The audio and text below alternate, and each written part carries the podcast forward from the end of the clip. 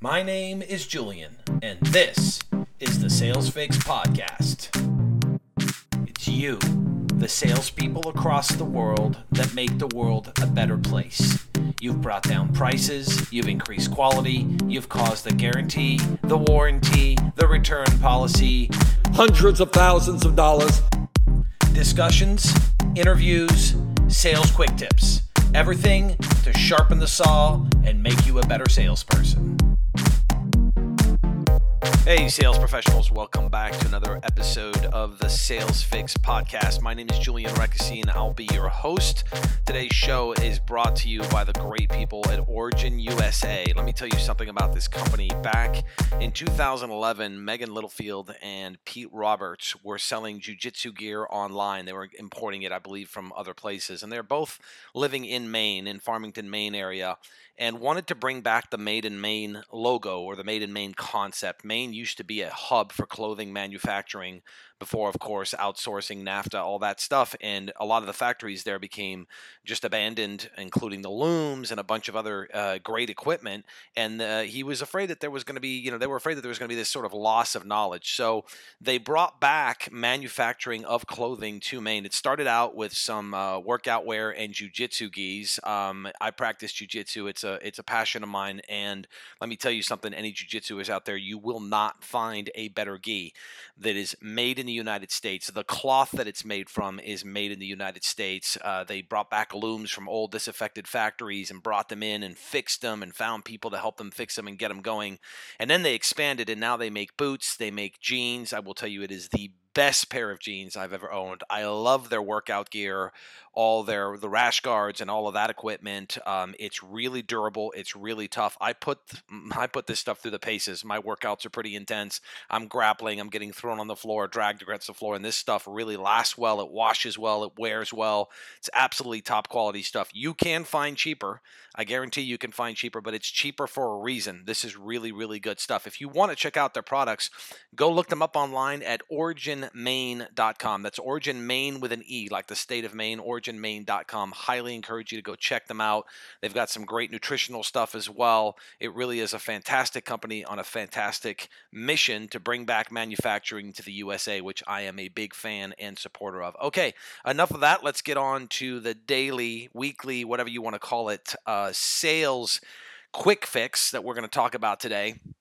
And today I want to talk about pain again. I know, I know, I'm beating a dead horse, no pun intended, on the pain thing here. But uh, pain, you know, solving pain in your client's world is a is really ultimately the only approach that makes sales, uh, sense in sales.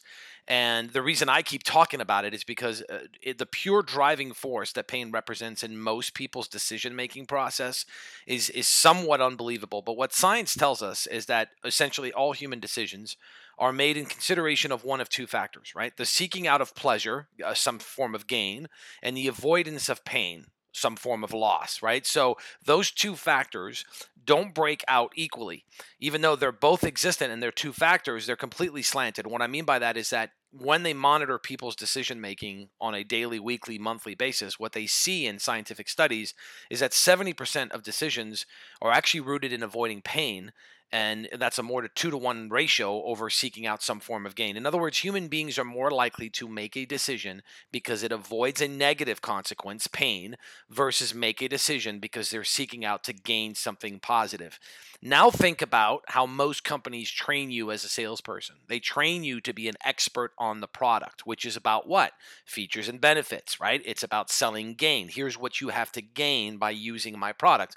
But in fact, most people are going to make a decision on the opposite end of the matrix. They're going to make a decision on what pain can you make go away. That's a much more powerful driving force. Not only do people make more decisions on avoiding pain over seeking out something positive, but even more powerful than that is what the science shows us when the decision, a, a decision, places the pain and gain motivators, it pits them against each other.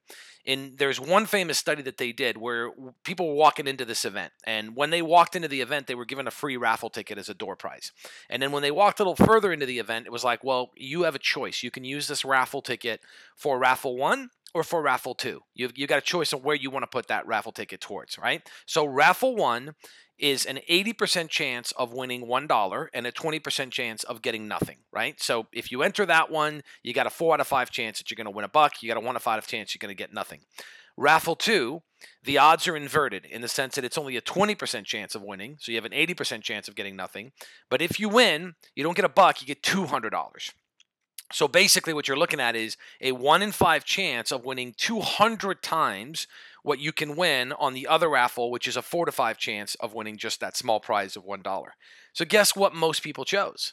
Take a wild guess as to what most people chose. Most people, in fact, over 83% of the subjects in this study used their ticket on raffle one. Now, ask yourself, why is that?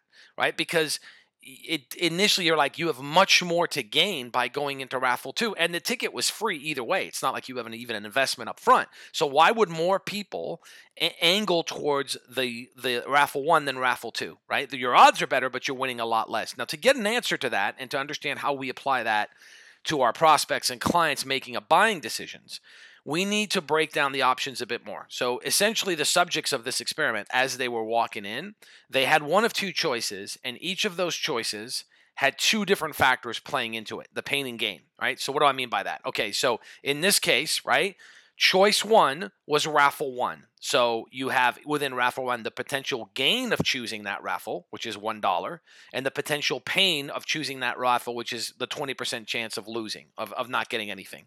Raffle two, same thing. The potential gain of choosing raffle two, which is $200, right? And then the potential pain of choosing raffle two and losing, which is an 80% chance of losing.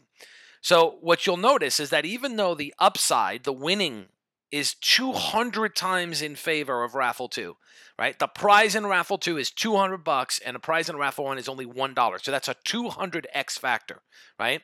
Most people choose raffle 1 that's because the downside the not winning the avoiding pain sign is 4 to 1 in favor of raffle 1 in other words you have four chance four times the chance of not losing when you enter raffle 1 than you do when you enter raffle 2 so 200 times the upside, only four times the the the not hitting the downside.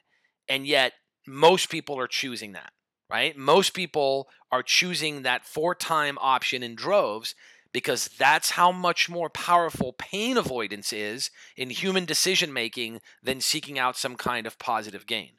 So, what you're hearing there is that even on top of the 70%, and this is really, really key, and, and Freakonomics has got a couple of stories on this if you've read those books, but this is really key, right? What's really key is that not only does pain avoidance power more decisions more often, but is much more powerful in powering the same decision when pitted against each other. Right? So let's change raffle 1 and raffle 2 now to buying from you as a salesperson versus not buying from you, right?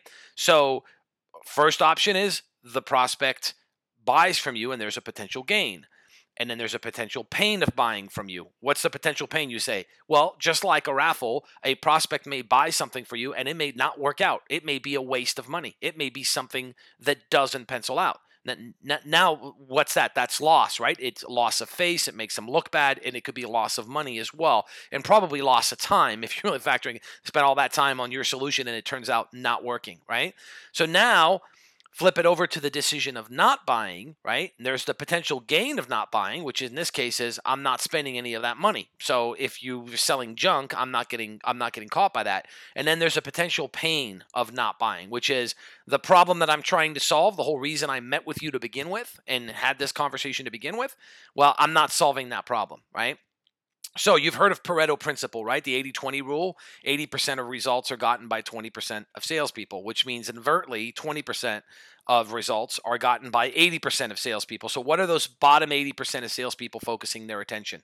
They're focusing their attention on the potential gain of buying. They're selling the upside. They're spouting features and benefits until they turn blue and pass out from loss loss of oxygen, right? And then they keep going. As soon as they wake back up, they keep going. And then if the client hesitates or decides not to buy in that particular, they ask why not, and they come back and try to push more features and benefits on them at a later time. So you want to see what can clearly identify somebody as a you know 80% and down salesperson part of the pack is they're typically focusing on features and benefits. They're typically pushing the upside of the buying transaction. If you buy from me you stand to gain x right? The top 20% of salespeople understand that the first thing they have to focus on is the pain of not buying in other words the cost of doing nothing what happens if you keep doing what you're doing now? So if you don't purchase from me,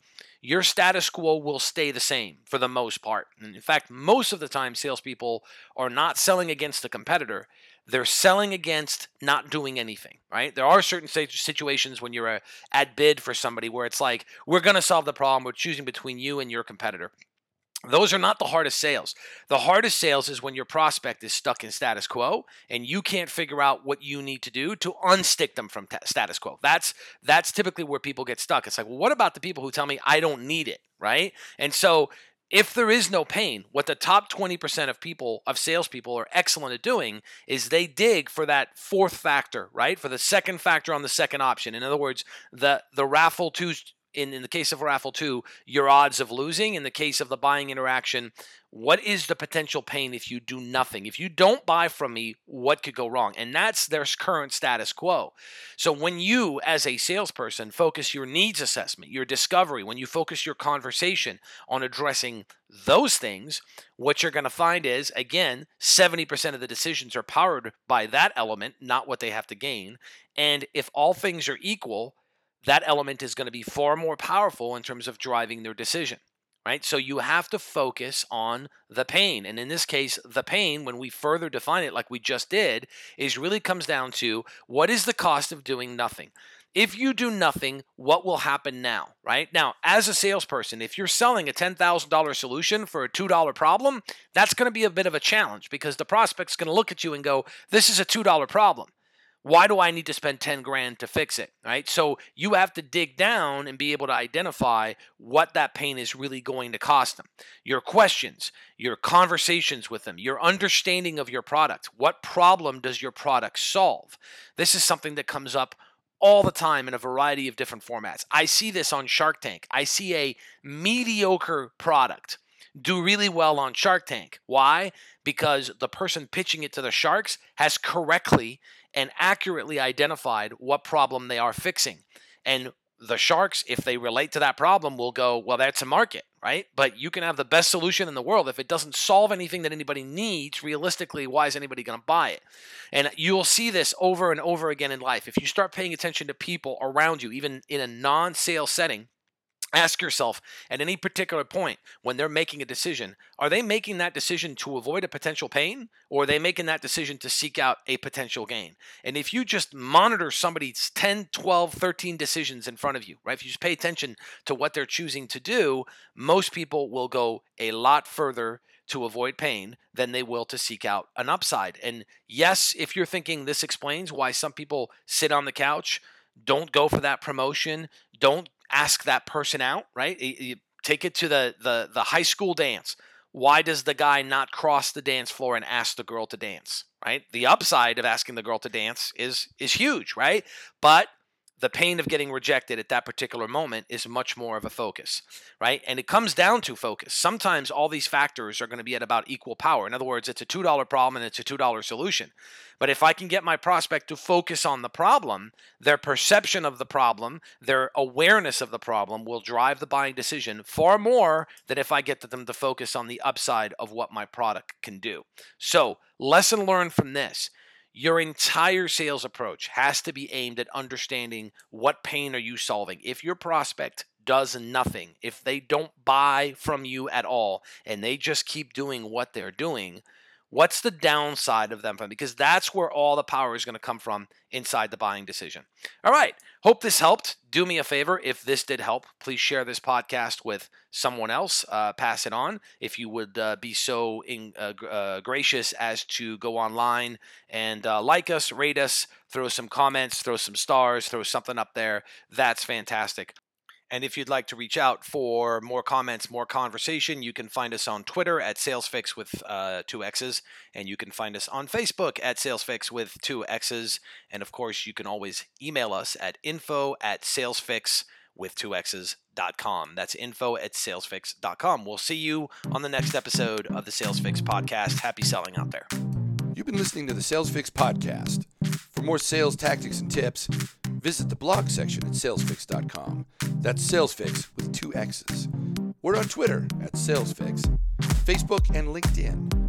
If you'd like help training your sales team, email us at info at salesfix.com.